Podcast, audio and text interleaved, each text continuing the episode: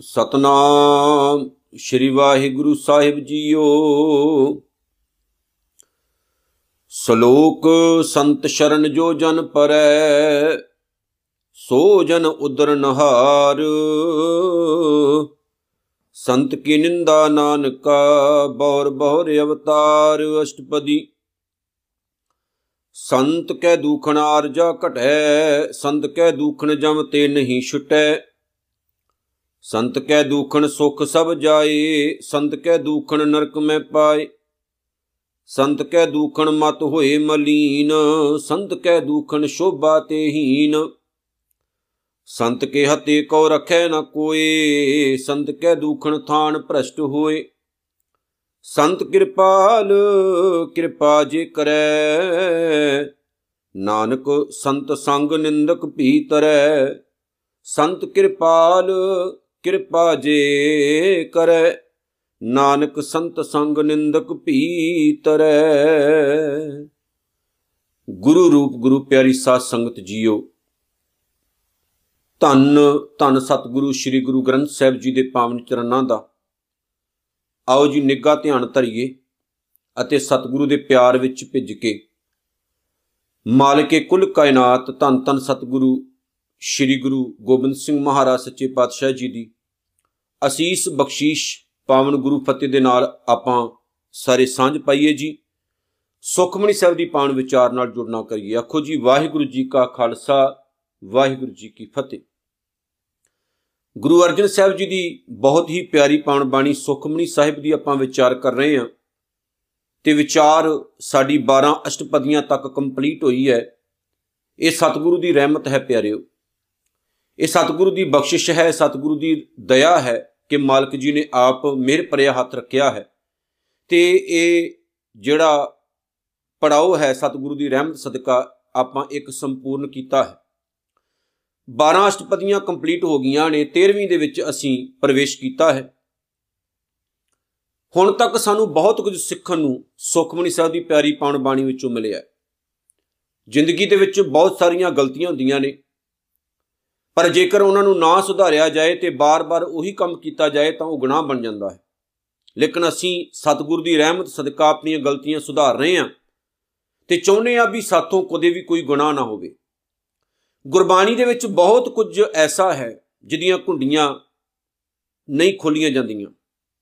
ਜਾਂ ਬਹੁਤ ਸਾਰੇ ਲੋਕ ਡਰਦੇ ਨੇ ਕੁੰਡੀਆਂ ਖੋਲਣ ਤੋਂ। ਬਹੁਤ ਸਾਰੇ ਲੋਕ ਆਪੋ ਆਪਣੇ ਤਰੀਕੇ ਦੇ ਨਾਲ ਉਸ ਵਿਚਾਰ ਨੂੰ ਤੁਹਾਡੇ ਤੱਕ ਪਹੁੰਚਾਉਂਦੇ ਨੇ। ਪਰ ਪਿਆਰਿਓ, ਜੋ ਸੱਚ ਹੈ, ਉਹਨੂੰ ਕਦੇ ਲੁਕਾ ਕੇ ਨਹੀਂ ਰੱਖਣਾ ਚਾਹੀਦਾ। ਸੱਚ ਹਮੇਸ਼ਾ ਸੱਚ ਰਹਿੰਦਾ ਹੈ। ਸੁਖਮਨੀ ਸਾਹਿਬ ਦੀ ਇਸ ਪਿਆਰੀ ਪਾਉਣ ਬਾਣੀ ਦੀ ਸ਼ੁਰੂਆਤ ਸੰਤ ਸ਼ਬਦ ਤੋਂ ਹੋ ਰਹੀ ਹੈ। ਤੇ ਆਪਾਂ ਵਿਚਾਰ ਕਰਦੇ ਹਾਂ, ਧੰਨ ਗੁਰੂ ਅਰਜਨ ਸਾਹਿਬ ਮਹਾਰਾਜ, ਸੱਚੇ ਪਾਤਸ਼ਾਹ ਨੇ ਜਦੋਂ 13ਵੀਂ ਅਸ਼ਟਪਦੀ ਆਰੰਭ ਕੀਤੀ ਹੈ ਤੇ ਸਤਿਗੁਰੂ ਨੇ ਸ਼ਲੋਕ ਲਿਖਿਆ ਪਹਿਲਾਂ। ਪਹਿਲਾਂ ਪੜ੍ਹੀਏ ਜੀ, ਸ਼ਲੋਕ ਸੰਤ ਸ਼ਰਨ ਜੋ ਜਨ ਪਰੈ, ਸੋ ਜਨ ਉਦਰ ਨਹਾਰ। ਇੱਥੇ ਪ੍ਰੋਫੈਸਰ ਸਾਹਿਬ ਸਿੰਘ ਜੀ ਨੇ ਅਰਥ ਕੀਤੇ ਨੇ, ਜਿਹੜਾ ਮਨੁੱਖ ਸੰਤ ਦੀ ਸ਼ਰਨ ਪੈਂਦਾ ਹੈ, ਉਹਦਾ ਉਧਾਰ ਹੋ ਜਾਂਦਾ ਹੈ, ਭਾਵ ਕਿ ਉਹ ਮਾਇਆ ਦੇ ਬੰਧਨਾਂ ਤੋਂ ਛੁੱਟ ਜਾਂਦਾ ਹੈ, ਮਾਇਕ ਬੰਧਨਾਂ ਤੋਂ ਉਹਦਾ ਛੁਟਕਾਰਾ ਹੋ ਜਾਂਦਾ ਹੈ। ਸੰਤ ਸ਼ਰਨ, ਸੰਤ ਭਾਵ ਇੱਕ ਵਚਨ ਹੈ। ਸੰਤ ਸ਼ਰਨ ਜੋ ਜਨ ਪਰੈ, ਸੰਤ ਭਾਵ ਗੁਰੂ। ਜਿਹੜਾ ਇਨਸਾਨ ਗੁਰੂ ਦੀ ਸ਼ਰਨ ਪੈ ਜਾਏ, ਸੰਤ ਦਾ ਮਤਲਬ ਹੈ ਸਤਿਗੁਰੂ। ਕਿਉਂਕਿ ਸਰੀਰਕ ਰੂਪ ਦੇ ਵਿੱਚ ਇੱਥੇ ਕਿਸੇ ਨੂੰ ਸੰਤ ਸ਼ਬਦ ਜਿਹੜਾ ਉਹ ਵਰਤਿਆ ਨਹੀਂ ਹੈ ਗੁਰਬਾਣੀ ਵਿੱਚ। ਸੰਤ ਦਾ ਮਤਲਬ ਹੈ ਸਤਿਗੁਰੂ। ਸਤਿਗੁਰੂ ਦੀ ਸ਼ਰਨ ਜਿਹੜਾ ਇਨਸਾਨ ਪੈਂਦਾ ਸੰਤ, ਸਤਿਗੁਰੂ। ਸ਼ਰਨ ਪਰੈ ਜਿਹੜਾ ਇਨਸਾਨ ਗੁਰੂ ਦੀ ਸ਼ਰਨ ਵਿੱਚ ਪੈ ਜਾਏ, ਫਿਰ ਸੁਣਿਓ ਜੀ। ਸੰਤ ਸ਼ਰਨ ਜੋ ਜਨ ਪਰੈ, ਸੋ ਜਨ ਉਦਰ ਨਹਾਰ। ਜਿਹੜਾ ਬੰਦਾ ਗੁਰੂ ਦੀ ਸ਼ਰਨ ਪੈ ਜਾਏ, ਉਹਦਾ ਉਧਾਰ ਹੋ ਜਾਂਦਾ ਹੈ। ਮਤਲਬ ਉਹ ਵਕਾਰਾਂ ਤੋਂ ਬਚ ਜਾਂਦਾ। ਉਹ ਬੁਰਾਈਆਂ ਤੋਂ ਬਚ ਜਾਂਦਾ ਹੈ। ਉਹ ਮਾੜੀਆਂ ਕੰਮਾਂ ਤੋਂ ਬਚ ਜਾਂਦਾ ਹੈ। ਸਤਿਗੁਰੂ ਕੀ ਹੈ? ਸਤਿਗੁਰੂ ਸਾਡੇ ਅੰਦਰ ਵਿਚਾਰ ਪੈਦਾ ਕਰਦਾ ਹੈ। ਸਾਡੇ ਅੰਦਰ ਸ੍ਰੇਸ਼ਟ ਬੁੱਧੀ ਪੈਦਾ ਕਰਦਾ ਹੈ। ਸਾਡੇ ਅੰਦਰ ਸੁਬੁੱਧੀ ਪੈਦਾ ਕਰਦਾ ਹੈ। ਅਕਲ ਪੈਦਾ ਕਰਦਾ ਹੈ। ਸਾਨੂੰ ਉੱਠਣਾ, ਬੈਠਣਾ ਸਿਖਾਉਂਦਾ ਹੈ। ਸਤਿਗੁਰੂ ਸਮਾਜ ਵਿੱਚ ਵਿਚਰਨਾ ਸਿਖਾਉਂਦਾ ਹੈ। ਸਤਿਗੁਰੂ ਸ੍ਰੇਸ਼ਟ ਗੁਣ ਸਾਡੇ ਜੀਵਨ ਦੇ ਵਿੱਚ ਪੈਦਾ ਕਰ ਦਿੰਦਾ ਹੈ। ਸਾਨੂੰ ਸਮਝ ਆ ਜਾਂਦੀ ਹੈ ਸੱਚ ਦੀ। ਸਤਿਗੁਰੂ ਸਾਡੇ ਦਿਮਾਗ ਦੇ ਪਰਦਿਆਂ ਨੂੰ ਖੋਲਦਾ ਹੈ, ਜਿਹੜੇ ਕਿ ਅਸੀਂ ਬੰਦ ਕੀਤੇ ਹੋਏ ਨੇ। ਅਸੀਂ ਕੇਵਲ ਆਪਣੇ ਪਰਿਵਾਰ ਤੱਕ ਸੀਮਤ ਹੋ ਜਾਂਦੇ ਹਾਂ। ਅਸੀਂ ਆਪਣੇ ਆਪ ਤੱਕ ਸੀਮਤ ਹੋ ਜਾਂਦੇ ਹਾਂ। ਖੁਦਗਰਜ਼ੀਆਂ ਦੇ ਮਾਰੇ ਜਾਂਦੇ ਹਾਂ। ਪਰ ਸਤਿਗੁਰੂ ਸਾਨੂੰ ਇਸ ਬ੍ਰਹਿਮੰਡ ਵਿੱਚ ਵਸਦੇ ਹੋਏ ਕਣ ਕਣ 'ਚ ਵਸਦੇ ਹੋਏ ਨਿਰੰਕਾਰ ਨੂੰ ਦਿਖਾਉਂਦਾ ਐਵੇਂ ਨਹੀਂ ਆਸਾ ਦੀ ਵਾਰ ਵਿੱਚ ਆਖਿਆ ਗਿਆ, ਬਲਿਹਾਰੀ ਗੁਰ ਆਪਣੇ ਦਿਵਹਾੜੀ ਸਦਵਾਰ, ਜਿਨ ਮਾਨਸ ਤੇ ਦੇਵਤੇ ਕੀਏ ਕਰਤ ਨਾ ਲਾਗੀ ਵਾਰ। ਗੁਰੂ ਮਨੁੱਖਾਂ ਤੋਂ ਦੇਵਤੇ ਬਣਾਉਂਦਾ ਐਸੇ ਇਨਸਾਨ ਪੈਦਾ ਕਰ ਦਿੰਦਾ ਜਿਨ੍ਹਾਂ ਦੇ ਅੰਦਰ ਰੌਸ਼ਨੀ ਪੈਦਾ ਹੋ ਜਾਂਦੀ ਹੈ। ਜੀਵਨ ਇੱਕ ਚਮਤਕਾਰ ਹੋ ਜਾਂਦਾ ਜੀਵਨ ਇੱਕ ਕਰਾਮਾਤ ਹੋ ਜਾਂਦਾ ਇੱਕ ਵਿਸਮਾਦੀ ਜੀਵਨ ਬਣ ਜਾਂਦਾ ਜਿਹਦੀ ਅਸੀਂ ਕਲਪਨਾ ਵੀ ਨਾ ਕਰ ਸਕਦੇ ਹੋਈਏ, ਸਤਿਗੁਰੂ ਐਸੀ ਅਕਲ ਦੇ ਮਾਲਕ ਸਾਨੂੰ ਬਣਾ ਦਿੰਦਾ ਜਿਵੇਂ ਗੁਰੂ ਨਾਨਕ ਸਾਹਿਬ ਸੱਚੇ ਪਾਤਸ਼ਾਹ ਨੇ ਦੁਨੀਆ ਦੇ ਕੋਨੇ-ਕੋਨੇ ਵਿੱਚ ਵਿਚਰ ਕੇ ਦੁਨੀਆ ਦੇ ਲੋਕਾਂ ਨੂੰ ਸੱਚ ਸਮਝਾਇਆ, ਲੋਕਾਂ ਨੂੰ ਅਕਲ ਦਿੱਤੀ, ਮਤ ਦਿੱਤੀ, ਸਮਝਾਇਆ ਕਿ ਕੱਲਾ ਧਰਮੀ ਅਖਵਾਉਣਾ ਨਹੀਂ ਹੈ, ਆਪਣੇ ਅੰਦਰੋਂ ਧਰਮ ਨੂੰ ਪੈਦਾ ਵੀ ਕਰਨਾ ਹੈ ਤੇ ਧਰਮੀ ਜੀਵਨ ਐਸਾ ਬਣਾਉਣਾ ਕਿ ਦੁਨੀਆ ਦੇ ਕਿਸੇ ਵੀ ਕੋਨੇ ਵਿੱਚ ਤੁਸੀਂ ਵਿਚਰੋ ਤੇ ਤੁਹਾਡੀ ਜੀਵਨ ਦੀ ਖੁਸ਼ਬੂ ਜਿਹੜੀ ਹੈ ਸੰਸਾਰ ਦੇ ਲੋਕਾਂ ਨੂੰ ਸਕੂਨ ਦੇ ਧਰਮੀ ਉਹ ਨਹੀਂ ਹੁੰਦਾ ਜਿਹੜਾ ਕੱਟ ਵੱਡ ਕਰਦਾ। ਧਰਮੀ ਉਹ ਨਹੀਂ ਹੁੰਦਾ ਜਿਹੜਾ ਵਿਤਕਰੇ ਪੈਦਾ ਕਰਦਾ। ਧਰਮੀ ਉਹ ਨਹੀਂ ਹੁੰਦਾ ਜਿਹੜਾ ਆਪਣੇ ਆਪ ਤੱਕ ਸੀਮਤ ਰਹਿੰਦਾ। ਇਹ ਸਤਿਗੁਰੂ ਨੇ ਐਸਾ ਜੀਵਨ ਦਿੱਤਾ ਸਾਨੂੰ ਕਿ ਅੱਜ ਦੁਨੀਆ ਦੇ ਕੋਨੇ-ਕੋਨਾ ਵਿੱਚ ਸਿੱਖ ਕੌਮ ਜਿਹੜੀ ਹੈ ਆਪਣਾ ਨਾਮ ਰੌਸ਼ਨ ਕਰ ਰਹੀ ਹੈ। ਇਹ ਗੁਰੂ ਦੀ ਰਹਿਮਤ ਹੈ। ਕਿਉਂਕਿ ਸਤਿਗੁਰੂ ਦਾ ਮੀਨਿੰਗ ਹੀ ਇਹ ਹੁੰਦਾ ਹੈ। ਸਤਿਗੁਰੂ ਗਿਆਨ ਦਾ ਦਾਤਾ ਹੈ। ਅਗਿਆਨਤਾ ਨੂੰ ਜੀਵਨ ਵਿੱਚੋਂ ਖਤਮ ਕਰ ਦਿੰਦਾ ਹੈ। ਸਤਿਗੁਰੂ ਹਨੇਰੇ ਵਿੱਚੋਂ ਕੱਢਦਾ ਹੈ ਤੇ ਸਾਨੂੰ ਪ੍ਰਕਾਸ਼ ਵਿੱਚ ਲੈ ਜਾਂਦਾ ਹੈ। ਪਰ ਇੱਥੇ ਨਕਲੀ ਗੁਰੂਆਂ ਦੀ ਨਹੀਂ, ਇੱਥੇ ਉਸ ਸਤਿਗੁਰੂ ਦੀ ਗੱਲ ਹੈ, ਜਿਹਦੇ ਸਨਮੁਖ ਅਸੀਂ ਰੋਜ਼ਾਨਾ ਹੀ ਆਪਣਾ ਮੱਥਾ ਟੇਕਦੇ ਹਾਂ। ਐਸੀ ਖੇਡ ਵਰਤਾਉਂਦਾ ਹੈ ਸਤਿਗੁਰੂ ਜੀਵਨ ਵਿੱਚ ਕਿ ਜੀਵਨ ਆਨੰਦ ਨਾਲ ਭਰ ਜਾਂਦਾ ਹੈ। ਜਿਵੇਂ ਸਤਿਗੁਰੂ ਨੇ ਪਾਉਣ ਬਾਣੀ ਵਿੱਚ ਆਖਿਆ ਦਰਸ਼ਨ ਦੇਖ ਜੀਵਾਂ ਗੁਰ ਤੇਰਾ ਪੂਰਨ ਕਰਮ ਹੋਏ ਪ੍ਰਭ ਮੇਰਾ। ਮੇਰਾ ਸਤਿਗੁਰੂ ਜੀ, ਤੇਰੇ ਦਰਸ਼ਨ ਕਰਨ ਦੇ ਨਾਲ ਹੀ ਆਨੰਦ ਪੈਦਾ ਹੋ ਜਾਂਦਾ ਜੀਵਨ ਦੇ ਵਿੱਚ।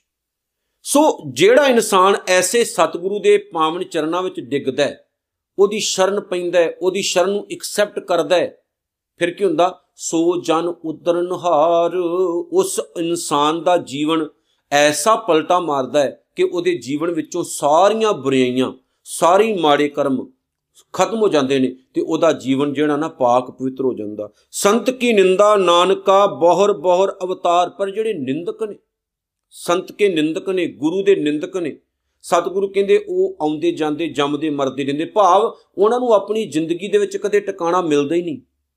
ਉਹਨਾਂ ਦੀ ਨਾ ਲਾਈਫ ਦੀ ਕਦੇ ਭਟਕਣਾ ਖਤਮ ਹੁੰਦੀ ਨਹੀਂ। ਇਹ ਮਤ ਜਾਣਿਓ, ਸੰਸਾਰ ਦਾ ਸੁਭਾਅ ਹੈ ਹੀ ਇਦਾਂ ਦਾ। ਦੁਨੀਆ ਨੂੰ ਨਾ ਦੋਨੋਂ ਪਾਸੇ ਦੰਦੇ ਐ ਦੋਨੋਂ ਪਾਸਿਓਂ ਤੋਂ ਸੰਸਾਰ ਵੱਢਦਾ ਹੈ। ਜੇ ਤੁਸੀਂ ਚੰਗਾ ਕੰਮ ਕਰਦੇ ਹੋ ਤਾਂ ਵੀ, ਜੇ ਮਾੜਾ ਕੰਮ ਕਰਦੇ ਹੋ ਤਾਂ ਵੀ। ਲੇਕਿਨ ਸਤਿਗੁਰੂ ਦੀ ਨਿੰਦਾ ਕਿਉਂ ਕੀਤੀ ਜਾਂਦੀ ਹੈ? ਇੱਕ ਜਗ੍ਹਾ ਤੇ ਪੌਣ ਬਾਣੀ ਵਿੱਚ ਬੜਾ ਸੋਹਣਾ ਬਚਨ ਹੈ, ਸਤਿਗੁਰੂ ਨੇ ਖੁਦ ਆਪਣੀ ਪੌਣ ਬਾਣੀ ਵਿੱਚ ਅੰਕਿਤ ਕੀਤਾ, ਜਿੱਥੇ ਮਾਲਕ ਨੇ ਕਿਹਾ ਕਿ ਗੁਰੂ ਨੂੰ ਮਾੜਾ ਕਹਿਣ ਵਾਲੇ ਵੀ ਲੋਕ ਇਸ ਸੰਸਾਰ ਵਿੱਚ ਨੇ। ਪਰ ਗੁਰੂ ਮਾੜਾ ਕੀ ਕਰਦਾ? ਗੁਰੂ ਨਾਨਕ ਸਾਹਿਬ ਨੂੰ ਕਿਹਾ ਨਾ, ਕੋਈ ਆਖੇ ਭੂਤਨਾ ਕੋ ਕਹੇ ਬਿਤਾਲਾ, ਕੋਈ ਆਖੇ ਆਦਮੀ ਨਾਨਕ ਵਿਚਾਰਾ। ਬਹੁਤ ਸਾਰੇ ਲੋਕ ਸਨ ਜਿਨ੍ਹਾਂ ਨੇ ਗੁਰੂ ਨਾਨਕ ਸਾਹਿਬ ਨੂੰ ਮਾੜਾ ਕਿਹਾ। ਨਿੰਦਕ, ਨਿੰਦਾ ਦਾ ਮਤਲਬ ਹੁੰਦਾ ਹੈ ਚੰਗੇ ਨੂੰ ਮਾੜਾ ਕਹਿਣਾ। ਨਿੰਦਾ ਦਾ ਮਤਲਬ ਇਹ ਹੁੰਦਾ। ਚੰਗੇ ਨੂੰ ਮਾੜਾ ਕਹਿਣਾ। ਕੀਤੇ ਜਾ ਰਹੇ ਚੰਗੇ ਕੰਮ ਦਾ ਜਿਹੜਾ ਨਾ ਆਪਾਂ ਟੱਕਰਾ ਕਰਨਾ, ਵਿਦਰੋਹ ਕਰਨਾ, ਵਿਰੋਧ ਕਰਨਾ। ਚੰਗਾ ਕੰਮ ਕੋਈ ਕਰੇ, ਆਪਾਂ ਵਿਰੋਧ ਕਰੀ ਜਾਈਏ। ਉਹ ਨਿੰਦਾ ਹੈ।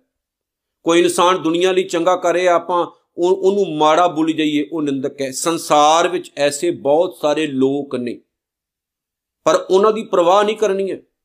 ਜੇਕਰ ਤੁਸੀਂ ਮਾੜਿਆਂ ਦੀ ਪ੍ਰਵਾਹ ਕਰਨ ਲੱਗ ਪਾਓਗੇ ਨਾ, ਤੇ ਤੁਸੀਂ ਜ਼ਿੰਦਗੀ ਦੇ ਵਿੱਚ ਕਦੇ ਅਗਾਹ ਵਧ ਹੀ ਨਹੀਂ ਸਕਦੇ। ਸਗੋਂ ਪ੍ਰਮਾਤਮਾ ਦਾ ਸ਼ੁਕਰਾਨਾ ਕਰੋ ਕਿ ਉਹਨਾਂ ਨੇ ਤੁਹਾਡੇ ਵਿਰੋਧੀ ਪੈਦਾ ਕੀਤੇ ਨੇ। ਜਦੋਂ ਤੱਕ ਤੁਹਾਡੇ ਵਿਰੋਧੀ ਨਾ ਹੋਣਗੇ, ਤੁਹਾਨੂੰ ਅਕਲ ਕਿੱਦਾਂ ਆਏਗੀ? ਇਹ ਵਿਰੋਧ ਕਰਨ ਵਾਲਿਆਂ ਤੋਂ ਡਰਨਾ ਨਹੀਂ ਹੈ, ਵਿਰੋਧ ਕਰਨ ਵਾਲਿਆਂ ਤੋਂ ਡਰਨ ਦੀ ਬਜਾਏ ਅਸੀਂ ਹੁਲਾਰਾ ਲੈ ਕੇ ਅਗਾਹ ਵਧਣਾ। ਗੁਰੂ ਨਾਨਕ ਸਾਹਿਬ ਨੇ ਵੀ ਐਸਾ ਕੀਤਾ ਹੈ। ਸਤਿਗੁਰੂ ਡਰੇ ਨੇ, ਜਿਨ੍ਹਾਂ ਨੇ ਗੁਰੂ ਨਾਨਕ ਸਾਹਿਬ ਨੂੰ ਪੱਥਰ ਮਾਰੇ, ਜਿਨ੍ਹਾਂ ਨੇ ਗੁਰੂ ਨਾਨਕ ਸਾਹਿਬ ਨੂੰ ਭੂਤਨਾ ਬਤਾਲਾ ਆਖਿਆ, ਜਿਨ੍ਹਾਂ ਨੇ ਗੁਰੂ ਨਾਨਕ ਸਾਹਿਬ ਦਾ ਪੈਰ ਪੈਰ ਤੇ ਵਿਰੋਧ ਕੀਤਾ, ਸਤਿਗੁਰੂ ਡਰੇ ਨਹੀਂ। ਸਗੋਂ ਸਤਿਗੁਰੂ ਨੇ ਐਸੀਆਂ ਪੌੜੀਆਂ ਤਿਆਰ ਕੀਤੀਆਂ, ਉਹਨਾਂ ਉੱਤੇ ਕਦਮ ਬਾ ਕਦਮ ਚੜ੍ਹਦੇ ਗਏ। ਸੋ ਪਿਆਰਿਓ, ਗੁਰੂ ਨੂੰ ਮਾੜਾ ਕਿਹਾ ਗਿਆ। ਗੁਰੂ ਨਾਨਕ ਸਾਹਿਬ ਨੂੰ ਗੁਰੂ ਅੰਗਦ ਸਾਹਿਬ ਨੂੰ, ਗੁਰੂ ਅਮਰਦਾਸ ਸਾਹਿਬ ਨੂੰ, ਬਾਕੀ ਗੁਰੂਆਂ ਨੂੰ ਵੀ। ਤਤੀ ਤਵੀ ਤੇ ਬਿਠਾਇਆ ਗਿਆ, ਗੁਰੂ ਤੇਗ ਬਹਾਦਰ ਸਾਹਿਬ ਨੂੰ ਸ਼ਹੀਦ ਕੀਤਾ ਗਿਆ, ਗੁਰੂ ਅਰਜਨ ਸਾਹਿਬ ਨੂੰ ਸ਼ਹੀਦ ਕੀਤਾ ਗਿਆ। ਆਪੋ ਦਾ ਮਹੀਨਾ ਚੱਲ ਰਿਹਾ, ਗੁਰੂ ਗੋਬਿੰਦ ਸਿੰਘ ਮਹਾਰਾਜ ਦਾ ਸਾਰਾ ਪਰਿਵਾਰ ਖਤਮ ਕਰ ਦਿੱਤਾ ਗਿਆ, ਲੇਕਿਨ ਸਿੱਖੀ ਅੱਜ ਵੀ ਕਾਇਮ ਹੈ। ਸਿੱਖੀ ਅੱਜ ਵੀ ਕਾਇਮ ਹੈ। ਸੋ ਜਿਹੜੇ ਨਿੰਦਕ ਹੁੰਦੇ ਨੇ, ਬੁਰਾ ਉਹਨਾਂ ਦਾ ਹੀ ਹੁੰਦਾ ਹੈ। ਜੀਵਨ ਉਹੀ ਆਪਣਾ ਬਰਬਾਦ ਕਰਕੇ ਜਾਂਦੇ ਨੇ। ਪਰ ਗੁਰੂ ਦਾ ਕਦੇ ਕੁਝ ਵਿਗੜਦਾ ਨਹੀਂ ਹੈ। ਗੁਰੂ ਨੂੰ ਕਦੇ ਵੀ ਕੋਈ ਘਾਟ ਨਹੀਂ ਪੈਂਦੀ ਹੈ, ਯਾਦ ਰੱਖਿਓ। ਸੋ ਜਿਹੜੇ ਇਨਸਾਨ ਸੰਤ ਸਤਿਗੁਰੂ ਦੀ ਸ਼ਰਨ ਪੈਂਦੇ ਨੇ, ਉਹਨਾਂ ਦੇ ਜੀਵਨ ਦੇ ਵਿੱਚ ਕੀ ਪਲਟਾ ਆਉਂਦਾ ਤੇ ਜਿਹੜੇ ਇਨਸਾਨ ਸਤਿਗੁਰੂ ਦੀ ਸ਼ਰਨ ਵਿੱਚ ਪੈਣ ਦੀ ਬਜਾਏ ਸਤਿਗੁਰੂ ਨੂੰ ਮੰਦੜਾ ਬੋਲਦੇ ਨੇ, ਉਹਨਾਂ ਦੇ ਜੀਵਨ ਵਿੱਚ ਕੈਸਾ ਪਲਟਾ ਆਉਂਦਾ ਸੁਣਿਓ। ਅੱਗੇ ਅਸ਼ਟਪਦੀ ਆਰੰਭ ਹੁੰਦੀ ਹੈ, ਸੰਤ ਕਹਿ ਦੂਖਣ ਆਰਜਾ ਘਟੈ ਆਰਜਾ ਮਤਲਬ ਉਮਰ। ਕਹਿੰਦੇ ਜਿਹੜਾ ਇਨਸਾਨ ਸੰਤ ਸਤਿਗੁਰੂ ਦੀ ਨਿੰਦਾ ਕਰਦਾ ਨਾ, ਉਹਦੀ ਉਮਰ ਘਟਦੀ, ਭਾਵ ਕਿ ਉਹਦੀ ਉਮਰ ਵਿਅਸਤ ਹੀ ਚਲ ਜਾਂਦੀ ਹੈ, ਵਿਅਰਥ ਫालतू ਉਹ ਇਨਸਾਨ ਜੈਸਾ ਇਸ ਸੰਸਾਰ ਵਿੱਚ ਆਇਆ, ਤੈਸਾ ਨਾ ਆਇਆ। ਐਦਾਂ ਹੀ ਚਲਾ ਜਾਂਦਾ। ਬਹੁਤ ਸਾਰੇ ਲੋਕ ਹੈ, ਜੇ ਤੁਹਾਨੂੰ ਨਹੀਂ ਚੰਗਾ ਲੱਗਦਾ, ਗੁਰੂ ਤੇ ਨਾ ਆਓ, ਨਹੀਂ ਚੰਗੀ ਲੱਗਦੀ ਬਾਣੀ ਤੇ ਨਾ ਪੜੋ ਪਰ ਬਹੁਤ ਸਾਰੇ ਲੋਕ ਨੇ ਜਿਨ੍ਹਾਂ ਨੇ ਆਪ ਪੜਨਾ ਜਿਨ੍ਹਾਂ ਨੇ ਆਪ ਵਿਚਾਰਨਾ ਨਹੀਂ, ਜਿਨ੍ਹਾਂ ਨੇ ਗੁਰੂ ਦੀ ਵਿਚਾਰ ਦੇ ਵਿੱਚ ਆਪਣਾ ਮਨ ਲਗਾਉਣਾ ਹੀ ਨਹੀਂ, ਸਗੋਂ ਸਤਿਗੁਰੂ ਨੂੰ ਮਾੜਾ ਬੋਲਣਾ ਸ਼ੁਰੂ ਕਰ ਦਿੰਦੇ ਨੇ। ਸੱਚੇ ਮਾਰਗ ਉੱਤੇ ਤੁਰਨ ਵਾਲਿਆਂ ਦਾ ਵਿਰੋਧ ਕਰਨਾ ਸ਼ੁਰੂ ਕਰ ਦਿੰਦੇ ਨੇ। ਤੇ ਗੁਰੂ ਅਰਜਨ ਸਾਹਿਬ ਮਹਾਰਾਜ ਕਹਿੰਦੇ, ਐਸੇ ਲੋਕ ਆਪਣੀ ਇਸ ਉਮਰ ਨੂੰ, ਆਪਣੀ ਇਸ ਜ਼ਿੰਦਗੀ ਨੂੰ ਭੰਗ ਦੇ ਪਹਾੜੀ ਗਵਾ ਕੇ ਚਲੇ ਜਾਂਦੇ ਨੇ। ਸੰਤ ਕਹਿ ਦੂਖਣ ਜਮ ਤੇ ਨਹੀਂ ਛੁਟੈ ਐਸੇ ਲੋਕ ਜਿਹੜੇ ਗੁਰੂ ਦੇ ਨਿੰਦਕ ਨੇ। ਉਹਨਾਂ ਦਾ ਜਮਾ ਤੋਂ ਬਚਾ ਨਹੀਂ ਹੁੰਦਾ। ਭਾਵ ਬੁਰਾਈਆਂ ਦੀ ਗੱਲ ਕੀਤੀ ਗਈ ਕਿ ਬੁਰਾਈਆਂ ਜਿਹੜੀਆਂ ਨੇ, ਜਮ ਰੂਪ ਬੁਰਾਈਆਂ ਉਹਨਾਂ ਨੂੰ ਇਹ ਪਕੜ ਕੇ ਬੈਠੀਆਂ ਰਹਿੰਦੀਆਂ ਨੇ। ਉਹ ਉਹਨਾਂ ਦੇ ਨਾ ਗ੍ਰਿਫਤ ਵਿੱਚ ਆਏ ਰਹਿੰਦੇ ਨੇ, ਉਹਨਾਂ ਦੀ ਗੁਲਾਮੀ ਵਿੱਚ ਆਏ ਰਹਿੰਦੇ ਨੇ ਤੇ ਉਹ ਕਦੇ ਵੀ ਬਚਦੇ ਨਹੀਂ ਹੈ। ਉੱਠਦਿਆਂ ਬੈੰਦਿਆਂ ਸੌਂਦਿਆਂ, ਜਾਗਦਿਆਂ ਔਗਣਾ ਦੇ ਨਾਲ ਭਰੇ ਰਹਿੰਦੇ ਆ ਤੇ ਜਿਨ੍ਹਾਂ ਦਾ ਵਿਚਾਰੇ ਦਾ ਆਪਣਾ ਜੀਵਨ ਹੀ ਗੰਦਗੀ ਦੇ ਵਿੱਚ ਪਿਆ ਰਹਿੰਦਾ, ਹੁਣ ਮੱਖੀ ਹੈ ਉਹਨੂੰ ਸਵਾਦ ਕਿਹਦੇ ਵਿੱਚ ਆਉਂਦਾ? ਮੱਖੀ ਨੂੰ ਸਵਾਦ ਕਿਹਦੇ ਵਿੱਚ ਆਉਂਦਾ? ਗੰਦਗੀ ਚ ਆਉਂਦਾ ਨਾ।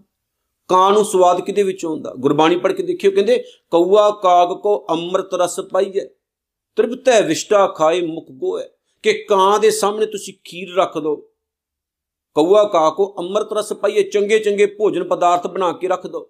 ਕਾਂ ਠੁੰਗੇ ਠਾਂਗੇ ਮਾਰ ਕੇ ਖਲਾ ਖਲੂਰ ਕੇ ਹੋ ਜਾਏਗਾ। ਪਰ ਉਹਨੂੰ ਸਵਾਦ ਨਹੀਂ ਉਹਦੇ ਵਿੱਚ ਆਉਂਦਾ। ਉਹਨੂੰ ਸਵਾਦ ਕਿੱਥੇ ਜਾ ਕੇ ਆਉਂਦਾ? ਤ੍ਰਿਪਤੈ ਰੱਜਦਾ ਤ੍ਰਿਪਤੈ ਉਹਨੂੰ ਰੱਜਣਾ।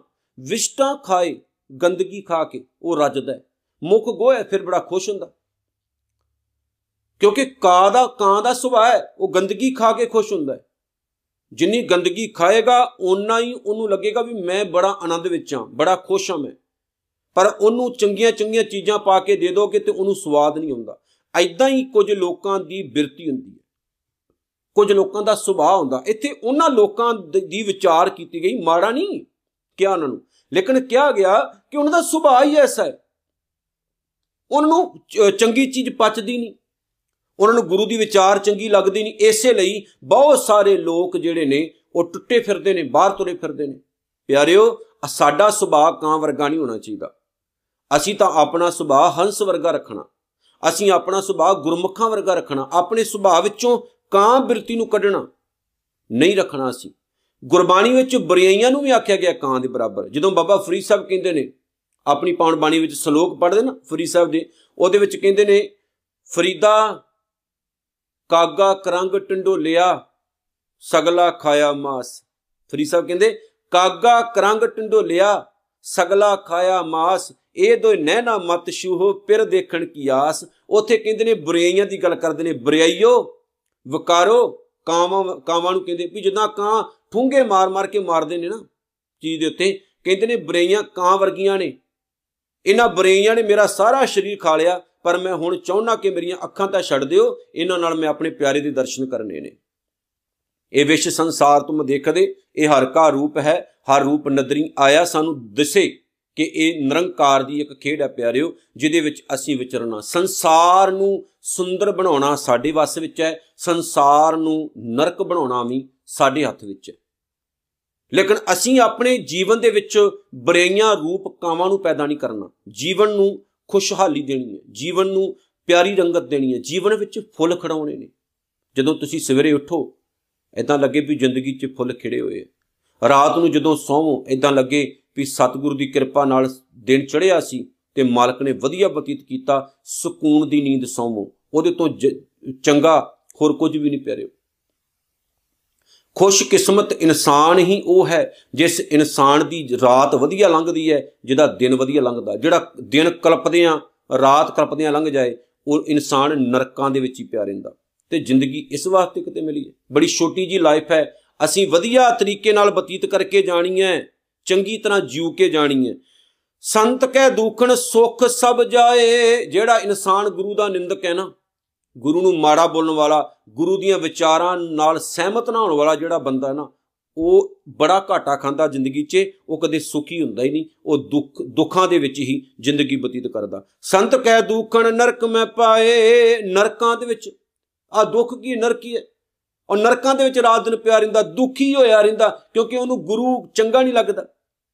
ਗੁਰੂ ਤਾਂ ਸਹੀ ਸਿੱਧ ਦਿੰਦਾ ਹੈ, ਚੰਗੇ ਪਾਸੇ ਸਾਨੂੰ ਤੋਰਦਾ ਹੈ, ਸਾਨੂੰ ਮਾੜੇ ਚੰਗੀ ਦੀ ਪਹਿਚਾਣ ਕਰਾਉਂਦਾ ਹੈ। ਪਰ ਅਸੀਂ ਜ਼ਿਆਦਾ ਚਤੁਰ ਸਿਆਣੇ ਹੋ ਜਾਂਦੇ ਆ ਤੇ ਗੁਰੂ ਦੀਆਂ ਗੱਲਾਂ ਨੂੰ ਵੀ ਕੱਟਣਾ ਸ਼ੁਰੂ ਕਰ ਦਿੰਦੇ ਆ ਸਤਿਗੁਰੂ ਕਹਿੰਦੇ, ਸੰਤ ਕਹਿ ਦੁਖਣ ਮਤ ਹੋਏ ਮਲੀਨ, ਗੁਰੂ ਤੋਂ ਬਾਹਰ ਰਹਿ ਕੇ। ਗੁਰੂ ਤੋਂ ਵਿਹੂਣੇ ਹੋ ਕੇ। ਗੁਰੂ ਤੋਂ ਬਾਹਰ ਰਹਿ ਕੇ ਕੀ ਹੁੰਦਾ ਜੀ? ਮਤ ਹੋਏ ਮਲੀਨ, ਮਤ ਮੈਲੀ ਹੋ ਜਾਂਦੀ। ਫਿਰ ਗੁਰੂ ਕੀ ਕਹਿੰਦੇ? ਭਰੀਏ ਮਤ, ਪਾਪਾਂ ਕਹਿ ਸੰਗੋ, ਧੁੱਪੈ ਨਾਮੈ ਕਹਿ ਰੰਗ। ਨਾਮ ਕੌਣ ਦਿੰਦਾ? ਸਤਿਗੁਰੂ। ਤੇ ਮਤ ਧੁੱਪਦੀ ਕਿਦਾਂ? ਨਾਮ ਨਾਲ। ਗੁਰੂ ਦੇ ਚਰਨਾਂ 'ਚ ਪਿਆਰ ਪਾਈਏ।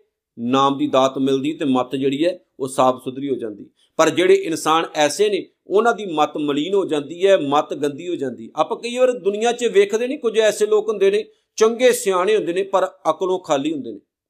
ਭਾਵ ਉਮਰ ਤੋਂ ਸਿਆਣੇ ਲੱਗਦੇ ਐ ਪਰ ਅਕਲ ਤੋਂ ਖਾਲੀ ਹੁੰਦੇ ਨੇ। ਉਧਰ ਬਾਬਾ ਬੁੱਢਾ ਸਾਹਿਬ ਵੇਖ ਲਓ 12 ਸਾਲ ਦੀ ਉਮਰ ਦੇ ਵਿੱਚ ਵੀ ਗੁਰੂ ਨਾਨਕ ਸਾਹਿਬ ਕਹਿੰਦੇ ਨੇ, ਮਤ ਤੁਹਾਡੀ ਬੁੱਢਿਆਂ ਵਰਗੀ ਹੈ, ਕੀ ਹੋਇਆ ਜੇ ਸਰੀਰ ਬੱਚਿਆਂ ਵਰਗਾ ਤੇ ਕਿਤੇ ਇਹੋ ਜੀ ਰੰਗਤ ਲੱਗੇ ਤੇ ਕਿੰਨਾ ਆਨੰਦ ਆਵੇ? ਗੁਰੂ ਹਰਕ੍ਰਿਸ਼ਨ ਸਾਹਿਬ ਮਹਾਰਾਜ ਕਿੰਨੀ ਛੋਟੀ ਉਮਰ ਦੇ ਵਿੱਚ ਤਖਤ ਉੱਤੇ ਬਿਰਾਜਮਾਨ ਹੋ ਜਾਂਦੇ ਨੇ ਤੇ ਕੰਮ ਐਸੇ ਕਰ ਜਾਂਦੇ ਨੇ ਕਿ ਜੁੱਗਾਂ ਜੁੱਗਾਂ ਤੱਕ ਉਹਨਾਂ ਦੇ ਕੰਮਾਂ ਨੂੰ ਸਲਾਮਾਂ ਹੁੰਦੀਆਂ ਨੇ, ਔਰੰਗਜ਼ੇਬ ਵਰਗੇ ਬੰਦੇ ਦਾ ਵੀ ਤਖਤ ਡੋਲਣਾ ਸ਼ੁਰੂ ਹੋ ਜਾਂਦਾ।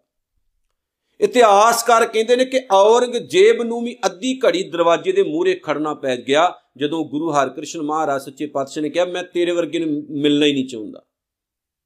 ਇੰਨੀ ਮਲੇਸ਼ ਬੁੱਧੀ ਵਾਲਾ ਇਨਸਾਨ, ਤੇਰੇ ਵਰਗੇ ਨੂੰ ਮਿਲਣਾ ਹੀ ਨਹੀਂ ਮੈਂ ਚਾਹੁੰਦਾ। ਕੀ ਕਰਾਂਗਾ ਮਿਲ ਕੇ? ਕਿਉਂਕਿ ਉਹ ਆਇਆ ਹੀ ਭੈੜੀ ਮਤ ਲੈ ਕੇ ਸੀ, ਮਾੜੀ ਮਤ ਲੈ ਕੇ ਸੀ। ਸੋ ਪਿਆਰਿਓ, ਸਤਿਗੁਰੂ ਇਹੋ ਜਿਹੇ ਲੋਕਾਂ ਦਾ ਹੰਕਾਰ ਤੋੜਦਾ ਵੀ ਹੈ। ਹੰਕਾਰੀਆਂ ਦੇ ਹੰਕਾਰ ਨੂੰ ਤੋੜਦਾ ਵੀ ਹੈ ਸਤਿਗੁਰੂ। ਉਮਰ ਛੋਟੀ ਹੈ, ਮਤ ਇੰਨੀ ਮਹਾਨ ਹੈ, ਇੰਨੀ ਵੱਡੀ ਹੈ। ਅੱਗੇ ਕਹਿੰਦੇ ਨੇ, ਸੰਤ ਕਹਿ ਦੂਖਣ ਸ਼ੋਭਾ ਤੇ ਹੀਨ, ਐਸੇ ਬੰਦੇ ਦੀ ਸ਼ੋਭਾ ਨਹੀਂ ਰਹਿੰਦੀ। ਭਾਵ ਕੋਈ ਇੱਜ਼ਤ ਨਹੀਂ ਹੁੰਦੀ ਉਸ ਬੰਦੇ ਦੀ। ਉਹ ਇੱਜ਼ਤਵਾਨ ਨਹੀਂ ਰਹਿੰਦਾ, ਜਿਹੜਾ ਇਨਸਾਨ ਗੁਰੂ ਤੋਂ ਸਖਣਾ ਰਹਿੰਦਾ ਹੈ। ਇਸ ਲਈ ਪਿਆਰਿਓ, ਆਪਾਂ ਗੁਰੂ ਦੇ ਨਾਲ ਸਰਸਾਰ ਪਰਨਾ ਸਮਝਣਾ ਵੀ ਸਤਿਗੁਰੂ ਸਰੋਵਰ ਹੈ। ਉਹਦੇ 'ਚ ਚੁੱਭੀ ਲਾਉਣੀ ਹੈ। ਸਿਰ ਤੋਂ ਲੈ ਕੇ ਪੈਰਾਂ ਤੱਕ ਭਿੱਜ ਜਾਣਾ। ਤੇ ਜਿਹੜੀ ਗੁਰੂ ਦੀ ਇੱਜ਼ਤ ਹੈ ਨਾ, ਸਮਝ ਲਿਓ, ਉਹ ਤੁਹਾਡੀ ਇੱਜ਼ਤ ਹੈ। ਤਾਂ ਹੀ ਤਾਂ ਗੁਰੂ ਨਾਲ ਜੁੜਿਆ ਹੋਇਆਂ ਨੂੰ ਸਲਾਮਾਂ ਹੁੰਦੀਆਂ ਨੇ। ਗੁਰੂ ਨਾਲ ਜੁੜਿਆ ਹੋਇਆਂ ਦੇ ਇਨਸਾਨ ਸਾਹਮਣੇ ਝੁਕਦਾ ਹੈ।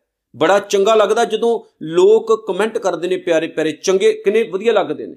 ਇਹ ਇੱਜ਼ਤ ਸਾਡੀ ਥੋੜੀ ਹੈ। ਇਹ ਸਾਡੀ ਇੱਜ਼ਤ ਨਹੀਂ, ਇਹ ਗੁਰਬਾਣੀ ਦੀ ਇੱਜ਼ਤ ਹੈ। ਅਸੀਂ ਗੁਰਬਾਣੀ ਦੱਸ ਰਹੇ ਹਾਂ, ਤੁਸੀਂ ਸਾਡੀ ਇੱਜ਼ਤ ਕਰਦੇ ਹੋ। ਤੇ ਜੇ ਗੁਰਬਾਣੀ ਤੋਂ ਟੁੱਟੇ ਟੁੱਟੇ ਹੁੰਦੇ, ਤੇ ਕੌਣ ਇੱਜ਼ਤ ਕਰਦਾ? ਇਹ ਸਤਿਗੁਰੂ ਦੀ ਰਹਿਮਤ ਹੈ। ਜਦੋਂ ਗੁਰੂ ਨਾਲ ਜੁੜੀਏ ਨਾ, ਤੇ ਜਿੰਨੀ ਵਡਿਆਈ ਮੇਰੇ ਸਤਿਗੁਰੂ ਦੀ ਪਿਆਰਿਓ ਓਨੀ ਵਡਿਆਈ ਸਿੱਖ ਦੀ ਵੀ ਹੋ ਜਾਂਦੀ ਹੈ। ਕਿਉਂਕਿ ਸਿੱਖ ਗੁਰੂ ਗੁਰੂ ਸਿੱਖ ਹੈ। ਏਕੋ ਗੁਰ ਉਪਦੇਸ਼ ਦ੍ਰਿੜਾਏ ਜਦੋਂ ਇੱਕ ਹੋ ਜਾਏ ਨਾ ਜੋਤ ਇੱਕ ਹੋ ਜਾਏ, ਫਿਰ ਗੁਰੂ ਤੇ ਸਿੱਖ ਦੇ ਵਿੱਚ ਕੋਈ ਭੇਦ ਭਾਵ ਨਹੀਂ ਰਹਿੰਦਾ, ਫ਼ਰਕ ਨਹੀਂ ਰਹਿੰਦਾ। ਗੁਰੂ ਸਿੱਖ ਤੇ ਸਿੱਖ ਗੁਰੂ ਹੋ ਜਾਂਦਾ ਇੱਕ ਮਿਕਤਾ ਆ ਜਾਂਦੀ ਹੈ। ਪਰ ਹੁੰਦਾ ਉਦੋਂ ਹੈ ਜਦੋਂ ਅਸੀਂ ਪ੍ਰੋਪਰ ਤੌਰ ਤੇ ਸਤਿਗੁਰੂ ਦੀਆਂ ਵਿਚਾਰਾਂ ਨੂੰ ਆਪਣੇ ਜੀਵਨ ਵਿੱਚ ਧਾਰਨ ਕਰ ਲੈਨੇ ਆ ਸੰਤ ਕੇ ਹੱਤੇ ਕੋ ਰੱਖੈ ਨਾ ਕੋਈ, ਇਹੋ ਜਿਹਾ ਇਨਸਾਨ ਜਿਹੜਾ ਜਿਹੜਾ ਇਨਸਾਨ ਸਤਿਗੁਰੂ ਦਾ ਫਟਕਾਰਿਆ ਹੋਇਆ ਹੱਤੇ ਦਾ ਮਤਲਬ ਹੈ ਗੁਰੂ ਦਾ ਫਟਕਾਰਿਆ, ਗੁਰੂ ਦਾ ਮਾਰਿਆ। ਗੁਰੂ ਦੇ ਘਰੋਂ ਫਟਕਾਰੇ ਹੋਏ ਇਨਸਾਨ ਨੂੰ ਕਿਤੇ ਜਗ੍ਹਾ ਨਹੀਂ ਮਿਲਦੀ ਹੈ। ਇਹੋ ਜਿਹਾ ਆਪਾਂ ਨਹੀਂ ਬੰਨਣਾ ਇਹੋ ਜਿਹਾ ਨਹੀਂ ਬੰਨਣਾ ਪਿਆਰਿਓ ਕਿ ਗੁਰੂ ਦੇ ਘਰੋਂ ਵੀ ਫਟਕਾਰੇ ਜਾਈਏ। ਜਿਹੜਾ ਗੁਰੂ ਦੇ ਘਰੋਂ ਫਟਕਾਰਿਆ ਗਿਆ, ਉਹ ਕਿਸੇ ਜੋਗਾ ਹੈਗਾ? ਦੱਸੋ ਪਹਿਲਾਂ। ਦੇਖੋ, ਗੁਰੂ ਗੋਬਿੰਦ ਸਿੰਘ ਮਹਾਰਾਜ ਸੱਚੇ ਪਾਤਸ਼ਾਹ ਨੇ ਦੁਨੀ ਚੰਦ ਨੂੰ ਉਦਾਂ ਹੀ ਇਸ਼ਾਰਾ ਹੀ ਕੀਤਾ ਸੀ ਵੀ ਕੋਈ ਨਹੀਂ, ਜੇ ਪਹਾੜੀਆਂ ਦਾ ਹਾਥੀ ਆ ਰਿਹਾ ਤੇ ਦੁਨੀ ਚੰਦ ਵੀ ਹੈ। ਪਰ ਕੀ ਹੋਇਆ? ਕੰਧ ਟੱਪ ਕੇ ਭੱਜ ਗਿਆ ਘਰ ਗਿਆ ਤੇ ਸੱਪ ਲੜ ਕੇ ਮੌਤ ਹੋ ਗਈ ਸੀ ਉਹਦੀ ਤੇ ਜ਼ਿੰਦਗੀ ਇਦਾਂ ਹੀ ਚਲੇਗੀ ਨਾ। ਐਦਾਂ ਦੇ ਕੰਮ ਨਹੀਂ ਕਰਨੇ ਆਪਾਂ। ਐਦਾਂ ਦੇ ਨਹੀਂ ਕੰਮ ਕਰਨੇ। ਕਿ ਆਪਾਂ ਗੁਰੂ ਦੀ ਨਿਗਾਹ ਦੇ ਵਿੱਚ ਵੀ ਗੁਨਾਹਗਾਰ ਹੋ ਜਾਈਏ। ਇੰਨਾ ਵ- ਵੱਡਾ ਸਿਆਣਾ ਬੰਦਾ ਸੀ ਮੂਲਾ ਖੱਤਰੀ, ਜਿਨੇ ਖੁਦ ਦੋ ਪਰਚੀਆਂ ਤੇ ਲਿਖ ਦਿੱਤਾ ਸੀ, ਜਿਉਣਾ ਝੂਠ ਤੇ ਮਰਨਾ ਸੱਚ, ਲੇਕਿਨ ਆਪ ਵੀ ਉਹ ਝੂਠ ਦਾ ਸਹਾਰਾ ਲੈ ਕੇ ਬਹਿ ਗਿਆ। ਤੇ ਪਿਆਰਿਓ, ਉਹਦੀ ਵੀ ਸੱਪ ਲੜਨ ਦੇ ਨਾਲ ਮੌਤ ਹੋ ਗਈ ਤੇ ਸਤਿਗੁਰੂ ਨੂੰ ਬਚ ਇਹ ਗੱਲ ਕਹਿਣੀ ਪਈ ਸੀ ਕਿ ਲੋਕਾਂ ਨੂੰ ਸਿੱਖਿਆਵਾਂ ਦੇਣ ਜੋਗਾ ਸੀ, ਲੇਕਿਨ ਆਪਣਾ ਕਿਰਦਾਰ ਬਣ ਨਹੀਂ ਪਾਇਆ। ਆਪਣਾ ਕਿਰਦਾਰ ਬਣ ਨਹੀਂ ਪਾਇਆ। ਐਦਾਂ ਦੇ ਨਹੀਂ ਬੰਨਾ ਆਪਾਂ। ਸੰਤ ਕਹਿ ਦੂਖਣ ਥਾਨ ਭ੍ਰਿਸ਼ਟ ਹੋਏ। ਜਿਹੜਾ ਇਨਸਾਨ ਗੁਰੂ ਦਾ ਨਿੰਦਕ ਹੈ ਨਾ, ਉਹਦਾ ਹਿਰਦਾ ਬਹੁਤ ਭ੍ਰਿਸ਼ਟ ਹੋ ਜਾਂਦਾ, ਗੰਦਾ ਹੋ ਜਾਂਦਾ, ਉਹ ਅੰਦਰੋਂ ਵੀ ਗੰਦਾ ਹੁੰਦਾ ਹੈ ਤੇ ਉਹ ਬਾਹਰੋਂ ਵੀ ਗੰਦਾ ਹੁੰਦਾ। ਇਹੋ ਜਿਹੇ ਲੋਕਾਂ ਦਾ ਸੰਗ ਕਰੋਗੇ ਤੇ ਤੁਹਾਨੂੰ ਵੀ ਰੰਗਤ ਲੱਗੇਗੀ। ਬਹੁਤ ਸਾਰੇ ਲੋਕ ਨੇ। ਸਿੱਖ ਧਰਮ ਦੇ ਵਿੱਚ ਅੱਜ ਉਹ ਇਤਿਹਾਸ ਨੂੰ ਕੱਟੀ ਵੱਡੀ ਜਾਂਦੇ ਨੇ। ਗੁਰਬਾਣੀ ਨੂੰ ਵੀ ਗਲਤ, ਇਤਿਹਾਸ ਨੂੰ ਵੀ ਗਲਤ, ਸਿੱਖ ਯੋਧਿਆਂ ਨੂੰ ਵੀ ਗਲਤ, ਉਹ ਕਿਸੇ ਨੂੰ ਛੱਡਦੇ ਹੀ ਨਹੀਂ। ਕਿਸੇ ਨੂੰ ਬਖਸ਼ਦੇ ਨਹੀਂ। ਇਹੋ ਜਿਹੇ ਬੰਦਿਆਂ ਨੂੰ ਸੁਣੋਗੇ ਤੇ ਜੀਵਨ ਗੰਦਾ ਹੀ ਹੋਣਾ। ਜਿਵੇਂ ਲਹਿਰ ਚੱਲ ਪਈ ਨਾ, ਵੀ ਕੇਸ ਰੱਖਣ ਦਾ ਫਾਇਦਾ ਹੀ ਕੋਈ ਨਹੀਂ ਜੀ। ਅੰਮ੍ਰਿਤ ਛਕਣ ਦਾ ਫਾਇਦਾ ਹੀ ਕੋਈ ਨਹੀਂ ਜੀ। ਨਿਤਨੇਮ ਕਰਨ ਦਾ ਫਾਇਦਾ ਹੀ ਕੋਈ ਨਹੀਂ ਜੀ, ਗੁਰਬਾਣੀ ਪੜਨ ਦਾ ਫਾਇਦਾ ਹੀ ਕੋਈ ਨਹੀਂ ਜੀ। ਪਿਆਰੇ, ਸਭ ਕੁਝ ਗਲਤ ਹੋ ਗਿਆ ਤੇ ਰਹੇਗਾ ਕੀ ਦੱਸੋ? ਗੁਰੂ ਸਾਹਿਬ ਨੇ ਸਰੋਵਰ ਬਣਾਏ ਨੇ, ਉਹਦੇ ਪਿੱਛੇ ਕੋਈ ਮੀਨਿੰਗ ਸੀ। ਗੁਰੂ ਸਾਹਿਬ ਨੇ ਬੌਲੀਆਂ ਬਣਾਈਆਂ, ਉਹਦੇ ਪਿੱਛੇ ਕੋਈ ਮੀਨਿੰਗ ਸੀ। ਤੇ ਜੇ ਸਰੋਵਰ ਜਾਂ ਬੌਲੀਆਂ ਨੇ, ਤੇ ਆਪਾਂ ਉਹਨੂੰ ਗਾਲਾਂ ਕੱਢੀਏ ਤੇ ਮਾੜੀ ਗੱਲ ਹੀ ਹੈ ਨਾ। ਮਾੜੀ ਗੱਲ ਹੀ ਹੈ ਨਾ।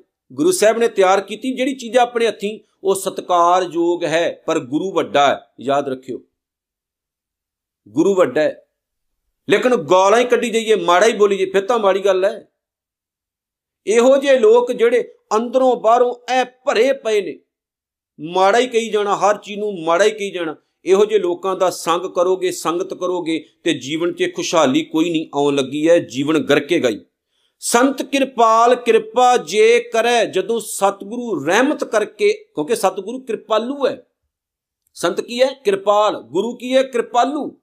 ਜਦੋਂ ਸਤਿਗੁਰੂ ਕਿਰਪਾਲੂ ਕਿਰਪਾ ਕਰਦਾ ਹੈ, ਰਹਿਮਤ ਕਰਦਾ ਹੈ, ਮਿਹਰ ਕਰਦਾ ਹੈ, ਨਾਨਕ ਸੰਤ ਸੰਗ ਨਿੰਦਕ ਭੀ ਤਰੈ ਹੁਣ ਇੱਥੇ ਸਤਿਗੁਰੂ ਕਹਿੰਦੇ ਜੇਕਰ ਕੋਈ ਗੁਰੂ ਦਾ ਨਿੰਦਕ ਵੀ ਮਾੜੇ ਕਰਮਾਂ ਵਾਲਾ ਬੇਕਾਰ ਇਨਸਾਨ ਵੀ ਗੁਰੂ ਦੀ ਸ਼ਰਨ ਵਿੱਚ ਪੈ ਜਾਏ ਗੁਰੂ ਦੀ ਸ਼ਰਨ ਵਿੱਚ ਆ ਜਾਏ ਤੇ ਸਤਿਗੁਰੂ ਉਹਦੇ ਉੱਤੇ ਵੀ ਕਿਰਪਾ ਕਰਦਾ ਹੈ। ਜਦੋਂ ਉਹ ਆਪਣੇ ਪਾਪਾਂ ਦਾ ਆਪਣੇ ਗੁਨਾਹਾਂ ਦਾ ਪਛਤਾਪ ਕਰ ਲਏ ਤਾਂ ਗੁਰੂ ਅਰਜਨ ਸਾਹਿਬ ਕਹਿੰਦੇ ਗੁਰੂ ਤਾਂ ਉਹਨੂੰ ਵੀ ਤਾਰ ਦਿੰਦਾ ਹੈ। ਗੁਰੂ ਤਾਂ ਉਹਨੂੰ ਵੀ ਤਾਰ ਦਿੰਦਾ ਹੈ, ਗੁਰੂ ਉਹਨੂੰ ਵੀ ਬਖਸ਼ ਦਿੰਦਾ ਹੈ, ਜਿਹੜਾ ਪਛਤਾਪ ਕਰ ਲਏ। ਗੁਰੂ ਅਰਜਨ ਸਾਹਿਬ ਨੂੰ ਤੱਤੀ ਤਵੀ ਤੇ ਬਿਠਾਉਣ ਵਾਲਾ ਜਹਾਂਗੀਰ ਜਦੋਂ ਮਾਫੀ ਮੰਗਦਾ ਹੈ ਤਾਂ ਗੁਰੂ ਹਰਗੋਬਿੰਦ ਸਾਹਿਬ ਉਹਨੂੰ ਵੀ ਮਾਫ ਕਰ ਦਿੰਦੇ ਨੇ। ਉਹਨੂੰ ਵੀ ਮਾਫ ਕਰ ਦਿੰਦੇ ਨੇ ਪਿਆਰਿਓ। ਸੋ ਆਓ ਗੁਰਬਾਣੀ ਦੇ ਇਹਨਾਂ ਬਚਨਾਂ ਨੂੰ ਪੱਲੇ ਬੰਨੀਏ ਜੋ ਗੁਰੂ ਨੇ ਕਿਹਾ ਉਹਨੂੰ ਆਪਣੇ ਜੀਵਨ ਵਿੱਚ ਢਾਲੀਏ ਤੇ ਗੁਰੂ ਦੀਆਂ ਬਾਤਾਂ ਨੂੰ ਜੀਵਨ ਵਿੱਚ ਅਪਣਾ ਕੇ ਮੇਰੇ ਸਤਿਗੁਰੂ ਦੇ ਬਚਨਾਂ ਨੂੰ ਐਸਾ ਪੱਲੇ ਬੰਨੀਏ ਕਿ ਜੀਵਨ ਐ ਖੁਸ਼ਹਾਲੀ ਨਾਲ ਭਰ ਜਾਏ। ਇਤਨੀਆਂ ਬੇਨਤੀਆਂ ਸਵੀਕਾਰ ਕਰਨੀਆਂ ਭੁੱਲ ਚੁੱਕ ਦੀ ਖਿਮਾ। 13ਵੀਂ ਅਸ਼ਟਪਦੀ ਦੀ ਪਹਿਲੀ ਪੌੜੀ ਇੱਥੇ ਸਮਾਪਤ ਹੁੰਦੀ ਹੈ। ਨਾਨਕ ਨਾਮ ਚੜ੍ਹਦੀ ਕਲਾ, ਤੇਰੇ ਭਾਣੇ ਸਰਬੱਤ ਦਾ ਭਲਾ। ਵਾਹਿਗੁਰੂ ਜੀ ਕਾ ਖਾਲਸਾ, ਵਾਹਿਗੁਰੂ ਜੀ ਕੀ ਫਤਿਹ।